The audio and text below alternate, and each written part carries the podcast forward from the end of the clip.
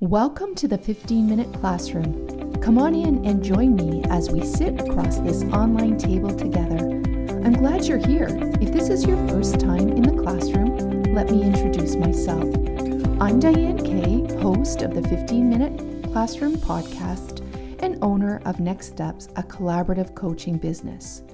Here in the classroom, you'll gain access to information, tools, strategies, and educational support for children 4 to 12 years of age as you seek to develop essential skills that your children need at home, at school, and in their relationships.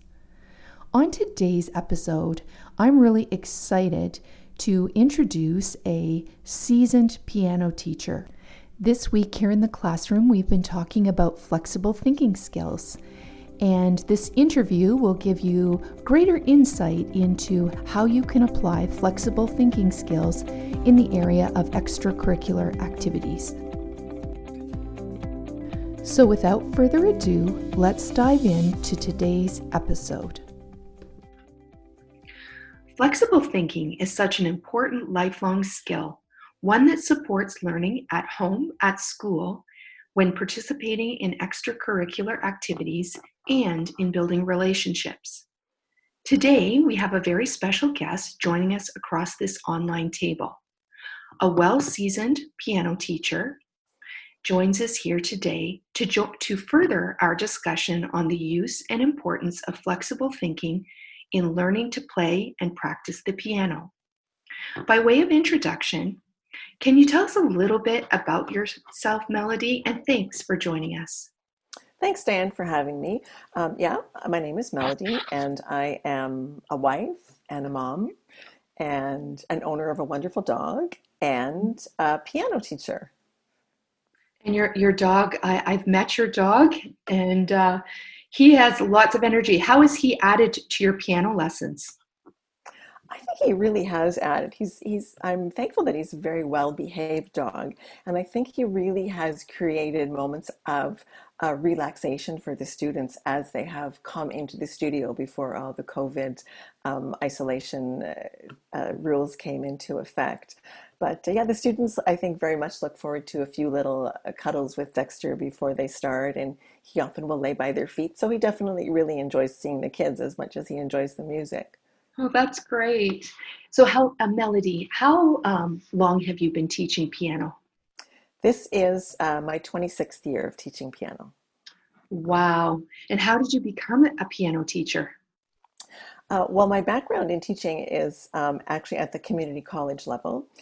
And uh, when our children were young, uh, my husband and I, we made the decision to relocate for his work. And at that point, um, I made a decision to step out of full time college teaching and into a more self employed teaching role. Hmm. And what's one thing you love about teaching melody? I think the first thing I would identify about it, I love lots of things about it, but one of the first things would be uh, working one on one with children of all ages and stages is just such a delight. Um, I feel it's a real position of trust as well, and a really wonderful opportunity to try and optimize student success and achievement by being able to adapt the lessons to each child's individual learning style. Well, that would take a lot of flexible thinking, even as you talk about not only age, but stage of development, and then also their level of ability with playing and where they're at. Yeah, it's really interesting because, as we know, every single child is uh, is different, and they have different strengths, and they have different loves. And just being with them one on one is not only an opportunity to get to know that, but it's also an opportunity to just really draw out the best in every child at the piano. Mm. And knowing you, I can only imagine how the children uh, feel that they're in a supportive um, uh, atmosphere and relationship when they work with you, which would also uh, support their learning. What's one thing that you'd say to a parent who has a child considering piano lessons? Okay, I have to really say two things. I don't think I can quite boil it down to one, if it's okay. Yes. Um, first of all, it's very important that the child have a strong interest in learning to play the piano. Mm-hmm. I mean, this isn't something like school where that is a non negotiable and they have to do their schoolwork, but this is an extracurricular, and we really want to know that the child has a real sense of discovery about the piano and a real curiosity about it. Um, and the second thing I'd say to the parent is uh, the rewards of learning to play a musical instrument are really immeasurable, both to the child and the family. However, they must realize that it's a very long term journey and will require a lot of parental support and encouragement every step of the way. What does that support look like, Melody? Well, you know, I think it's it's certainly different for every child. It's different for every stage. Mm-hmm. Um, often for the little ones, it is um, coming right alongside them and assisting them at the piano. Um, and as the children become more confident and more independent, then it's a little bit more of a step back, but probably gentle reminders about uh, practicing is very important. Uh, one of the most beneficial things I tell parents is tell your children when they play something that you love and ask them to play it again, because that's sort of a built in, a little bit more repetition um, being supportive when they are frustrated. It's very much a supportive kind of coaching role that you tend to kind of pull back as the, as you see your child becoming more competent and more confident with doing the work on their own. Interesting. Even as you describe that, it makes me think of a child learning to ride a bike with training wheels. And as they continue to grow and develop the skill how you slowly you know remove those training wheels and they continue to um, be able to pedal freely and independently. But i love what you said about motivating the the motivation that comes with asking them to play something that you know you enjoy hearing them play because they they can see your enjoyment which you know um, will strengthen their their desire to continue playing as well yeah, I really like the analogy of learning to ride a bike. It is certainly very similar. It's like it's learning a little bit and then learning a little bit more and building on those skills. And then, like you said, eventually being able to kind of launch with uh, much less parental involvement. So it's interesting. Uh, the topic that we're talking about next week in the classroom is called scaffolding in learning. And this really is an example of scaffolding in learning as well. Um, so, piano teachers, like classroom teachers, Melody, have moved to remote learning. What has that experience been like for you? And because we've been talking about flexible thinking skills in the classroom, do you need or did you need flexible thinking skills to adapt and to adjust to these changes? Well, it's been uh, first. The first part of your question is it has been a very interesting experience. Um, and uh, a very challenging experience as well, and a huge adjustment for me.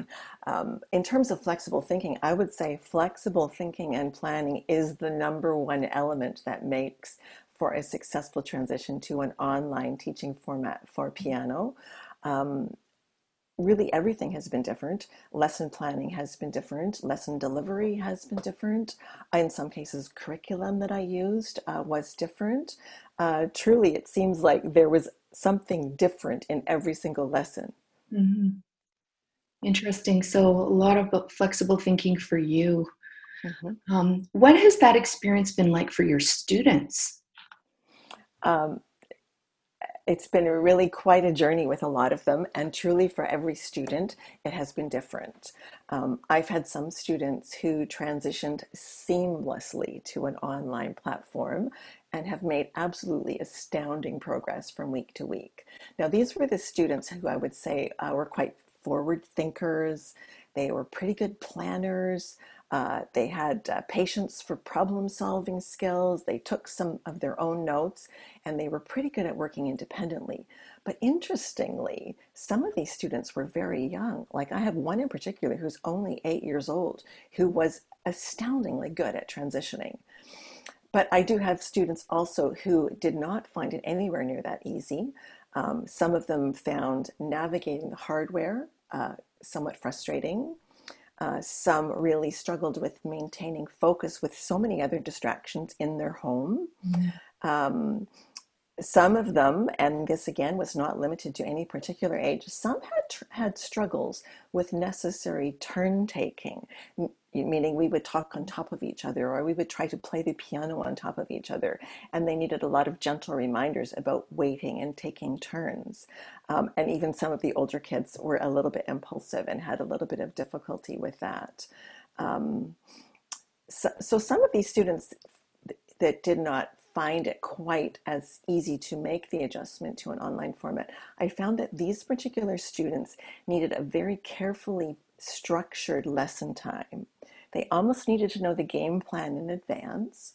For example, for the little ones, I would say, We're going to do one more song and then we'll have time for a game because you've done such a great job. Or for some of the older ones, I would say, We have time for one more repertoire. What would you like to do? just to kind of make sure we could bookend the lesson so they had a feel for um, how the lesson was proceeding.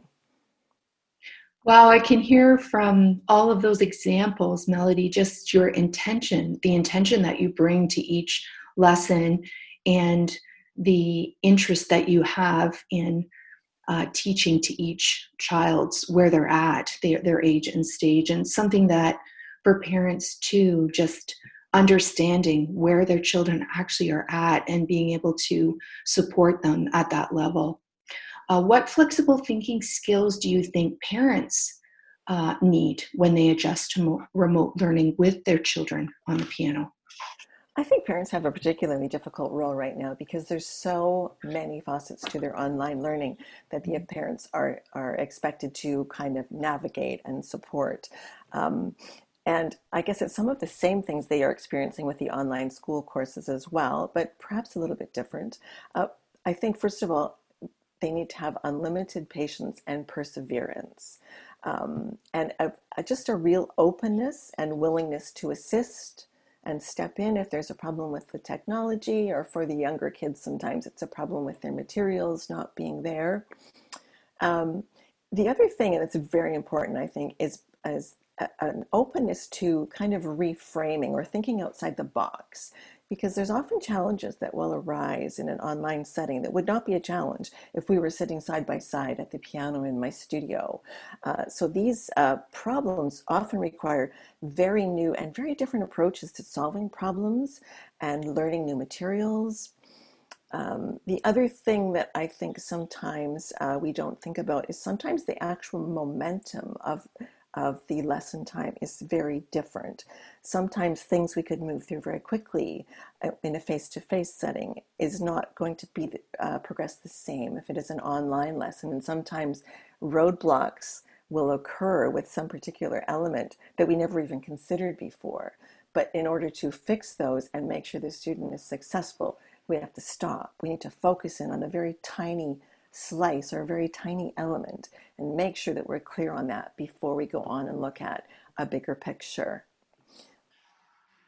Wow, so you talked about unlimited patience, persistence, preparation, problem solving uh, in order to make progress. And by being intentional about stopping and focusing on exactly where you're at and making movement.